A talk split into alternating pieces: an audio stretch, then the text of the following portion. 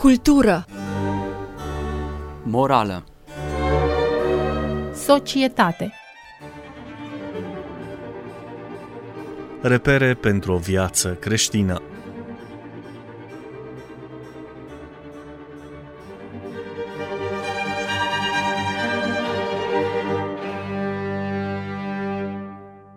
Stimați ascultători, bun găsit la o nouă întâlnire radiofonică. Sunt Robert Covaci, alături de mine și săptămâna aceasta este domnul Călin Emilian Cira. Doamne ajută, bine ați revenit! Doamne ajută, bine v-am regăsit! Săptămâna aceasta ne-am propus să discutăm despre creștinism și ecumenism în viziunea părintelui Nicolae Steinhardt, Nicolae de la Rohia, monahul Nicolae inclusiv dacă stăm și ne gândim la botezul său. El, el spune despre acest moment că e un moment ecumenic. De ce îl numește așa? Da, Einstein îl numește un botez ecumenic pentru că la acel moment au participat și doi preoți greco-catolici și se pare și alți preoți din alte confesiuni.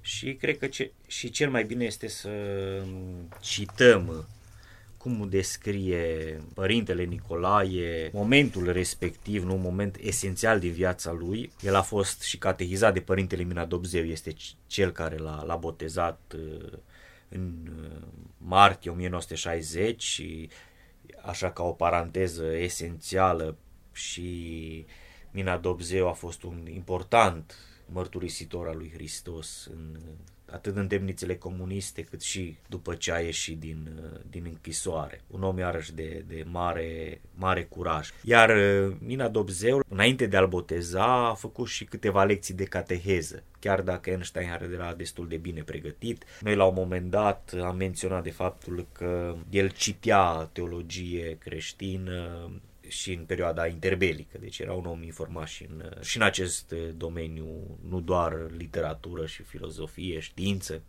ci și teologie. Și acum dau citatul din, din jurnalul fericirii. Lecțiile de catehizare merg foarte repede. Părintele Mina e îngăduitor și nepretențios și e drept că și eu mă dovedesc a cunoaște destul de multe. Cei trei preoți se sfătuiesc între ei, Apoi vin să mă întrebe ce vreau să fiu, catolic sau ortodox. Le răspund fără șuvoială că ortodox.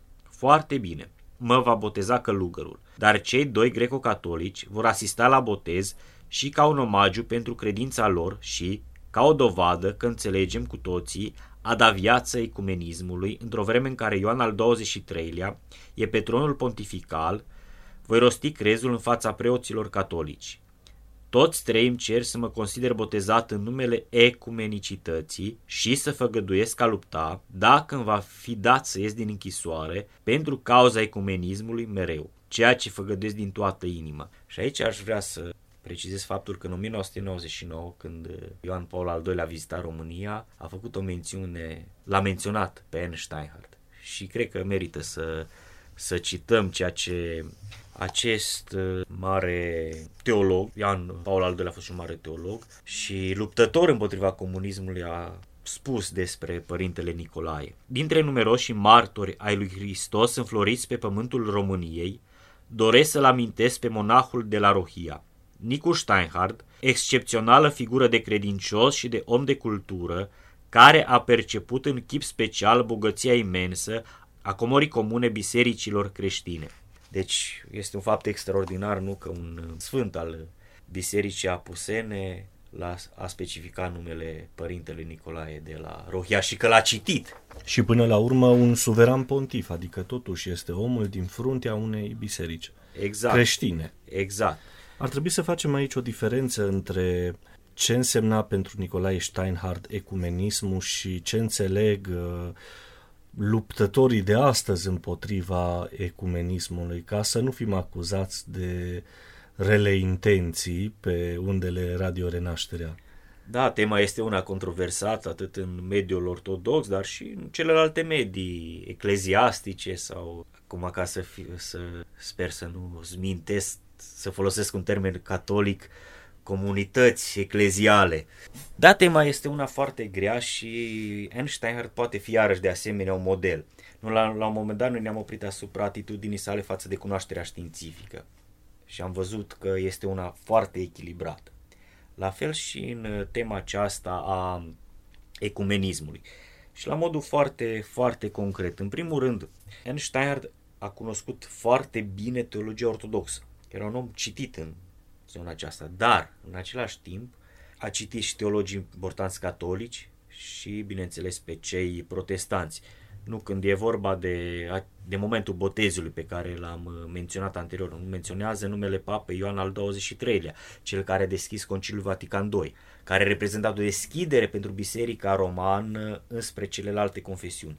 După aceea, dacă citim textele steinhardiene, vedem că menționează sfinți catolici și uneori cu o anumită ironie critică protestantismul, dar nu e o critică de aceasta dură, aspră, deși uneori are și astfel de, de texte. Dar aici, la un moment dat, îl menționează pe Sfântul Anton de Padova, pe Sfântul Toma din Aquino, deci era informat, preocupat de, de gândirea catolică. Și aici aș vrea să dau un citat foarte frumos legat de Sfânt Aton de Padova. Față de acest sfânt trebuie să recunoaștem că și în mediul transilvan în special există o pietate aparte chiar și în zona noastră ortodoxă. Nu am putea vorbi de un ecumenism al sfinților.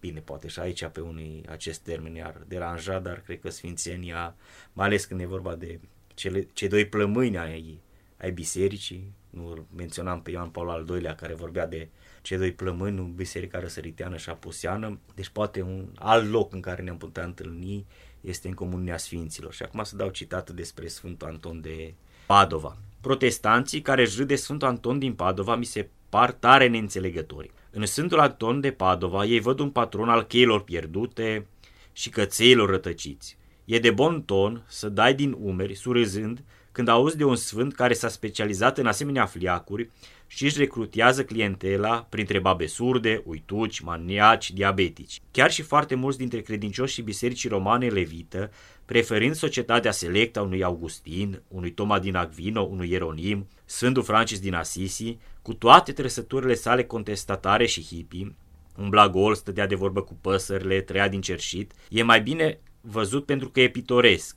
Păsările sunt poetice, dar ce să crezi despre un sfânt care se îngrijește de ființe atât de puțin îmbietoare și interesante, ca bătrânii care nu-și găsesc cheile, care și-au pierdut câinele, care uită ce au uitat? Cât orbire și îngustime! Sfântul Anton e deosebit de vrednic de toată admirația, pentru că este atât de bun încât îi e milă de niște biete ființe, de care toată lumea găsește de cuvință să râdă, ori măcar să le privească de sus, cu ironie și condescendență dar pierderea unor chei poate fi prilej de cruntă suferință, mai penibilă fiindcă pare și ridicolă, iar moartea unui cățel iubit e o tragedie pentru cine e singur pe lume și slab în fața vieții.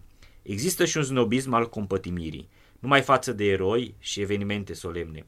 Pe când Sfântul Anton îndrăznește a se înduioșa de mărunte dureri și a se apleca milos asupra obidiților în haine negre, luaților peste picior și amatorilor de pisici. Deci vedem o atitudine de deschidere eh, extraordinară față de acest sfânt eh, catolic la Einsteinhardt ca să, ca să mă exprim așa. După aceea, bineînțeles, și față de teologia protestantă, chiar dacă în acest uh, citat uh, o critică cumva, nu știm foarte bine că în protestantism nu există cultul sfinților, mă rog, termenul de cult nu mi se pare unul neapărat fericit, aș spune mai degrabă uh, cinstirea sfinților sau un respect și o reverență nu pe care noi o avem față de cei care și-au dat viața pentru Hristos, nu mulți dintre sfinți au fost martiri sau au dus o viață extraordinară din punct de vedere al credinței. Dar și pe zona protestantă, Steinhard citea, menționează numele lui Paul Tillich, de exemplu, un important gânditor protestant, sau lui Dietrich Bonhoeffer. Uh, un nume și mai cunoscut și pentru mai pentru lumea protestantă. Și, și pentru lumea protestantă. Ceea ce ne arată din nou că avea o deschidere față de tot ceea ce însemna cultură și că era un om foarte bine informat, adică citea, citea tot timpul. Da, citea tot timpul și aici îmi place o definiție a lui Dietrich Bonhoeffer, pe care o citează Steinhardt și spune așa. Dacă stăruim asupra definiției dată lui Iisus Hristos de pastorul Dietrich Bonhoeffer, cel care există numai pentru alții, este una foarte, foarte interesantă. Și de ce am insistat poate asupra acestui nume? Este un teolog important, luteran, dar și un martir. El a fost ucis de către de naziști. Din acest motiv am, l-am menționat. Deci un om, nu ca și părintele Steinhardt, de mare curaj. Și un mare gânditor, bineînțeles. La noi este tradusă cel puțin știu de volumul Costul uceniciei. Este tradus la noi, iarăși un termen extraordinar. Costul uceniciei, adică cine o să fie curios să zăbovească și să citească acea, acel volum, o să vadă ce înseamnă de fapt a fi un creștin și a-L urma pe Hristos. Pentru că noi poate deseori ne raportăm la teologia protestantă, nu îi raportul acesta credință și fapte, dar la Dietrich Bonhoeffer știm, știm foarte bine că erau și un om al faptelor, nu fundamentate, bineînțeles, pe credință. La un moment dat am realizat o serie de emisiuni cu părintele Claudiu Boia, doctorand în cadrul Facultății de Teologie Ortodoxă din Cluj-Napoca, cel care realizează o teză de doctorat pe tema aceasta a acțiunilor nazismului împotriva creștinilor. Nu știu dacă în momentul acesta Părintele Claudiu și-a încheiat cercetarea, dar știu că una sau două ediții ale emisiunii noastre au fost dedicate acestui pastor cu o viață deosebită, care a murit ca martir pentru credință. Nimeni nu poate să conteste acest lucru. Bineînțeles și de, din acest motiv mă, mă gândesc și la Einstein, la faptul că el citează pe acești mari gânditori atât din uh, sfera protestantă cât și din sfera catolică. Deci nu are o atitudine de aroganță și de respingere, dar uh, în același timp este foarte bine ancorat în ortodoxie. Acest lucru este esențial, de să nu credem că atitudinea lui era una laxă. Până la urmă el putea să aleagă fie catolicismul, fie protestantismul când s-a botezat. Deci era un om care își cunoștea foarte bine credința și la un moment dat într-o emisiune am dat un citat din uh, textul lui publicat iarăși în Dăruind vei dobândi, crez ortodox și ce, ce, ce a însemnat pentru el. Asta e foarte important, ca să poți să pornești un dialog cu cei de lângă tine, de alte confesiuni, întâi de toate trebuie să-ți cunoști foarte bine credința, altfel nu prea ai ce să vorbești, ce să transmiți, de pe ce picior să, să discuți. Da, și să nu uităm uh, atitudinea lui față de creștinism încă din copilărie, să spunem așa, sau adolescență. El a urmat uh, orele de religie ortodoxă în școală, la liceu. Deci nu s-a înscris la cursurile de iudaism. Și ar fi putut face acest lucru, era o opțiune în perioada mă respectivă. Mă gândesc acum la Consiliul Mondial al Bisericilor și la numele mari din ortodoxie care au făcut parte din uh, din acest consiliu, spre exemplu, părintele George Florovski. Sigur, spre sfârșitul vieții s-a retras, nu a mai coincis cu viziunea acestuia, dar, iată, un nume mare care a avut ce transmite din perspectiva ortodoxiei pentru ceilalți creștini. Bineînțeles, și astăzi textele lui, lui Steinhard sunt citite în mediile protestante, în mediile catolice și sunt foarte apreciate. Deci este, este o atitudine pe care cred că putem încerca și noi să o preluăm, ca să mă exprim așa, să... Nu, el ne îndeamnă practic și o să vedem dintr-un alt text legat de cinstirea Maicii Domnului, de cinstirea crucii, la un moment dat el este un model de, de dialog, adică nu respinge pe celălalt, dar nici nu, e, nu intră în polemici, adică știm foarte bine că sunt unele persoane din diverse mișcări religioase care vin uh, asupra noastră, ne asaltează mai mult decât ar, ar trebui. Ori Hristos, să nu uităm, este cel care respectă libertatea omului, ne cheamă, nu știm foarte bine că este acel tablou religios sau icoană, acum depinde cu fiecare cum interpretăm, nu cu Isus care bate la ușă, dar ușa respectivă nu are clanță. Ori astfel cred că trebuie propovăduit creștinismul, să nu intrăm în sufletul omului foarte adânc dacă persoana respectivă nu ne îngăduie, ca și Hristos. Și legat tot așa de protestantism și, și Steinhardt, în perioada interbelică el a avut o întâlnire interesantă pe care o relatează în lucrarea sa fundamentală pe care tot am menționat-o și o vom tot menționa, nu? bineînțeles mă refer la jurnalul fericirii, pe când era în Elveția la Interlaken. Aici a, la modul întâmplător, la un moment dat, într-un hotel, avea loc congresul unei asociații religioase foarte cunoscute, The Oxford Group, grupul de la Oxford. Și el a intrat în contact cu acești oameni și, și descrie foarte îi descrie cu dragoste, aș putea să, să spun bine. Bineînțeles, în 1938, când are loc această întâlnire, era încă, nu era convertit la, la ortodoxie. Dar ce interesant, o persoană din, din acel grup pe care el numele său, părintele Nicolae, nu și-l amintește și a dat o poreclă irlandezul care i-a profețit într-un fel că se va converti și aș aș vrea să dau, uh, dau citatul, pentru că a fost un moment uh, care a avut un impact, cumva, s-au interpretat cel puțin ulterior ca având un impact asupra personalității părintelui Nicolae. Numele irlandezului mi-a plecat din minte, ori s-a pitit în ascunzișuri de materie cenușie care îmi sunt inaccesibile. Mă văd astfel silit să, pomene, să pomenesc drept irlandezul când mă rog pentru el în fiecare zi, ca și pentru grupul de la Oxford. În dimineața dinainte de plecarea lor, pășește grăbit spre mine. Te căutam, îmi spune. Voiam să știi ce am visat. Mi-a apărut Domnul și mi-a încredințat că te va chema la el. Se vede că privesc întrebător, deoarece repetă explicativ. Vei fi printre cei care cred în trânsul. Deci vedem ce moment interesant. Nu ne gândim iarăși la, la Sfânta Scriptură că Duhul suflă unde vrea. Și aici, dacă îmi permiteți și o glumă, spre disperarea teologilor este un moment uh, profund. Acest grup de la Oxford este o, este o mișcare apărută în anii 1920 de către un uh, teolog, uh, predicator Frank Buchmann. Aici cred că ar trebui menționat următorul aspect. Nu trebuie să confundăm grupurile de dialog cu împreună slujirea dacă ne dorim până la urmă să existe o unitate a bisericii, o unitate a credinței, sigur, cum o vrea Dumnezeu, nu, nu ne pronunțăm sub nicio formă, nu e în uh, area noastră de competență, dar trebuie să fim deschiși dialogului, adică nu putem să ne închidem în cochilia noastră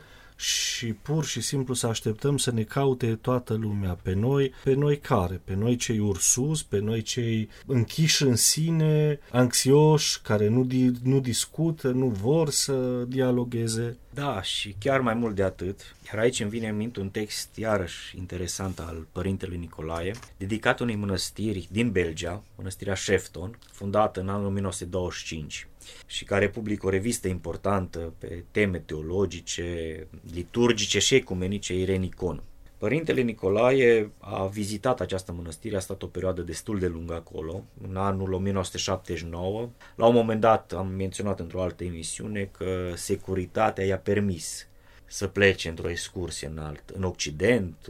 Atunci a vizitat pe prietenii săi Virgile Runca, Monica Lovinescu, l-a întâlnit chiar pe Emil Cioran. Întâlnirea cu Emil Cioran a fost un moment esențial și în acea, tot în acea perioadă a stat la această mănăstire care are un scop ecumenic, de întâlnire între ortodoxie și catolicism.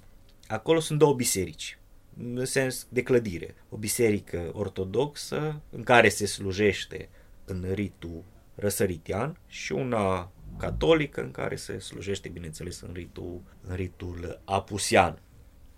Așa ca o recomandare, cine dorește poate să asculte pe acei călugări de la Shefton, îi găsesc pe YouTube și au niște cântări extraordinare. O asumare, aș spune, și a ortodoxiei foarte, foarte profunde, a, a rânduielii liturgice, poate cu o seriozitate mult mai, mult mai mare decât noi cei născuți ortodoxi. Și iar Părintele Nicolae are un, un text, cred că esențial pe această temă, lecția Shefton, și în care arată aprecierea față de, față de acest loc. Și cred că ar merita să, să cităm câteva fragmente. Mai ales cred că acest text nu este poate foarte bine cunoscut nici în mediile noastre ortodoxe și poate nici la frații din alte confesiuni. Biserica Orientală din Shefton dovedește într-o manieră vie și convingătoare întregii ortodoxii caracterul obiectiv și legitim al celor trei maxime menționate mai sus. Și o să, o să le citez uh, aceste maxime pentru că sunt fundamentale legate de tema, tema ecumenismului. Trei fraze mă recunosc avid de citate mi-au venit în minte de la începutul scurtei mele șederi la mănăstirea Shefton. Una este din Hegel, care sfătuiește să nu iubești pe altul ca pe tine însuți, ceea ce n-are sens, ci ca și cum ar fi altul. A doua exprimă concepția arhimandritului Andrei Scrima, iarăși un nume important al teologiei noastre, asupra iubirii aproapelui. Această iubire trebuie să meargă până în punctul în care nu, nu poate deveni altul. A treia, în sfârșit, puțin mai lungă, este semnată de Rudolf Bultmann, marele teolog protestant. Deci vedem, vorbim despre un ortodox, un gânditor ortodox, vorbește despre o mănăstire catolică folosindu-se de un citat a unui mare teolog și gânditor protestant. Iubesc pe altul în măsura în care este creația Domnului, adică în măsura în care nu-l pot obiectiva decât făcându-l să intre în cadrele unui, în cadrele unui ideal moral, însă să fie al lui, adică în același timp al Domnului, care îl pune în drumul meu, ca să învăț cum trebuie să-l iubesc.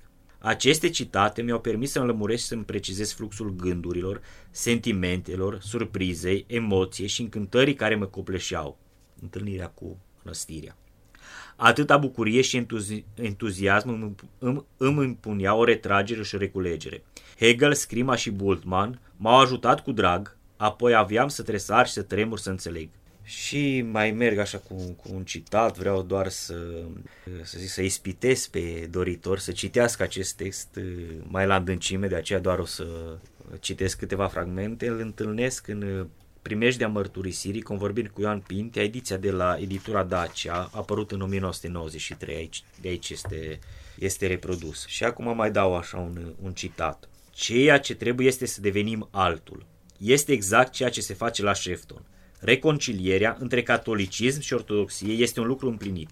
Disputele, neînțelegerile, certurile aparțin din fericire trecutului. A gândi, a vorbi, a studia, a iubi, iată ceea ce este desăvârșit. Sunt adesea câteva lucruri deasupra acestor frumoase și nobile modalități ale simpatiei pentru altul. Este faptul care depășește, nu importă pe cine, nu importă ce idee. Este posibilitatea de a ieși din bibliotecă, din oratoriu, din sala de conferințe și de a merge să dai sărutul leproșilor, de a lua locul semenului nostru, de a câștiga încrederea sa, rendând-o cu adevărat semenului însuși, recunoscându-i fără restricții și ezitări dreptul de a fi el însuși și de a fi iubit ca atare. A studia ortodoxia, a avea afecțiune pentru ortodoxi, a-i vizita, a invita, a le face toate favorurile din lume, a-i respecta, a nu le refuza prietenia și admirația, a iubi din toată inima, da, desigur bineînțeles, dar există un nivel în alt mod superior și în alt mod eficace al iubirii pentru aproapele. Acela de a se manifesta pentru o faptă care angajează persoana însăși a celui care iubește. A urca pe cruce este un fapt. La fel de bine a renunțat la, la individualismul păgubitor, la presiunea unui unic mod de a trăi și de a-mi descărca inima este adevărat și rezonabil și, just, și justificat dacă altul se comportă absolut la fel ca mine. Este cu toată necesitatea vinovat, respectiv imbecil sau nebun. Nu se mulțumește să fie amabil, înțelegător și călduros față de ortodoxi, ci să edifice o biserică în întregime asemănătoare bisericilor Orientului, să celebreze Sfânta Liturghie, și slujbele ritului bizantin, să înțeleagă și să adopte limbajul fraților într-o credință, reprezintă de asemenea faptă. Deci, acest lucru este extraordinar la, la această mănăstire, care există și astăzi și desfășoară activitatea intensă, ecumenică, teologică. Mă menționam acea revistă Irinicon, care este una foarte importantă. Biblioteca mănăstirii de la Șefton este de asemenea foarte bogată. Călugării de acolo sunt oameni cu studii importante. Deci, ei ce au făcut ca să cunoască ortodoxia? Și-au asumat-o. Păstrându-și propria identitate catolică, dar în același timp cunoscând, studiind și punând în practică din punct de vedere liturgic. Acest fapt l-a, l-a impresionat foarte mult pe, pe Nicu Steinhardt. Uh, și bineînțeles, el a păstrat legătura cu acești cu câțiva viețuitori al, ai mănăstirii, a avut o corespondență, am avut și o șansa, să spun așa, indirect, să, prin intermediul părintelui Gabriel Bunghe, care a viețuit o perioadă la, la Shefton, să primesc câteva documente de la, de la mănăstire, ce s-a mai păstrat din corespondența Steinhardt și câteva autografe pe cărți pe care Steinhardt le-a lăsat uh, mănăstirii, acolo a făcut și o traducere, viețile călugărilor din Moldova, ca să fac așa, o, o traducere în limba franceză a unei cărți a părintelui Ioaniche Bălan. De aici iarăși rezultă interesul pe care cei de acolo îl aveau față de monahismul românesc. Uh, unii dintre călugări chiar și în perioada comunistă au reușit să vină în România, să, să studieze viața monastică din, dintr-un regim comunist, dar într-o anumită măsură Viața monahală, viața spirituală, spirituală își urma cursul ei firesc. Aproape firesc în acea perioadă, că, mă rog, ei au venit prin anii după 65 și atunci au, au putut să mai vadă unele lucruri, să, ca să mă exprim așa.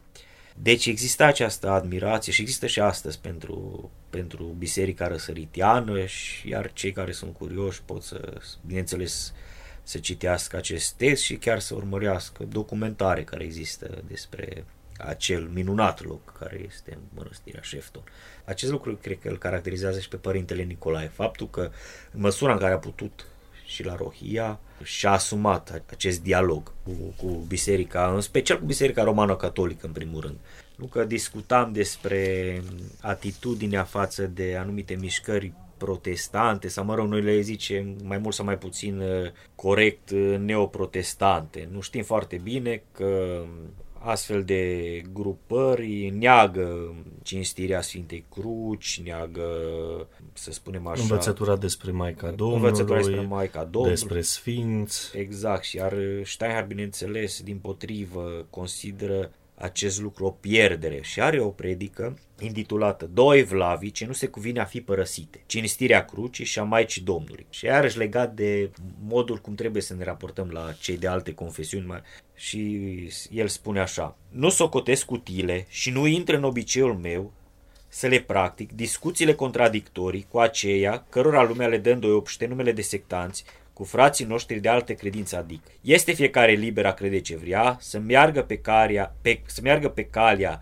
pe care îl poartă inima și îl îndeamnă conștiința, urmând firește a purta răspunderea alegerii făcute. Învățătura lui Hristos pe aceste două entități chiar se întemeiază, pe libertatea de plină a insului, pe întreaga lui răspundere în ziua judecății celei mari. Sunt însă două evlavi de care, cu adâncă părere de rău, constat că stau departe frații noștri de altă credință, lipsindu-se astfel de două mari și minunate consolări și săvârșind, totodată, sunt convins, două imense greșeli. Și aici se referă la cinstirea Sfintei Cruci, nu care este altarul de jerfă al Mântuitorului, nu este un simplu instrument de tortură, și bineînțeles la respectul pe care și cinstea și rugăciunea pe care avem față de de Maica Domnului. Și aici aș, o să citesc, uh, dacă îmi permiteți, cum se raporta Părintele Nicolae la Maica Domnului și el zice următoarele. Pentru marea masă a oamenilor, Maica Domnului e Maica mereu gata să ierte, să se roage, să îndrăznească a cuprinde pe Domnul cu temeritatea ei de mamă și să-l roage pentru sărmanii muritori. Deci este un argument pentru cinstirea Maicii Domnului. Deci, iarăși, ca să, să revin la discuția noastră de la, de la începutul dialogului, el își asuma ortodoxia foarte bine și o cunoștea foarte bine, dar în același timp era deschis înspre ceilalți și cunoștea și era preocupat să citească și teologia apuseană. Iată așadar un profil al creștinului practicant, profilul părintelui Nicolae Steinhardt, deschis către ceilalți creștini la dialog, la cunoaștere și totuși rămânând mereu ferm pe poziție, atașat credinței ortodoxe, fidel, în cel mai profund înțeles al fidelității față de credință. Sunt Robert Covaci, am stat de vorba astăzi cu domnul Călin Emilian Cira, doctor în istorie și doctorand în cadrul Facultății de Teologie Ortodoxă din Cluj-Napoca. Până săptămâna viitoare, cele bune tuturor. Doamne ajută! Doamne ajută!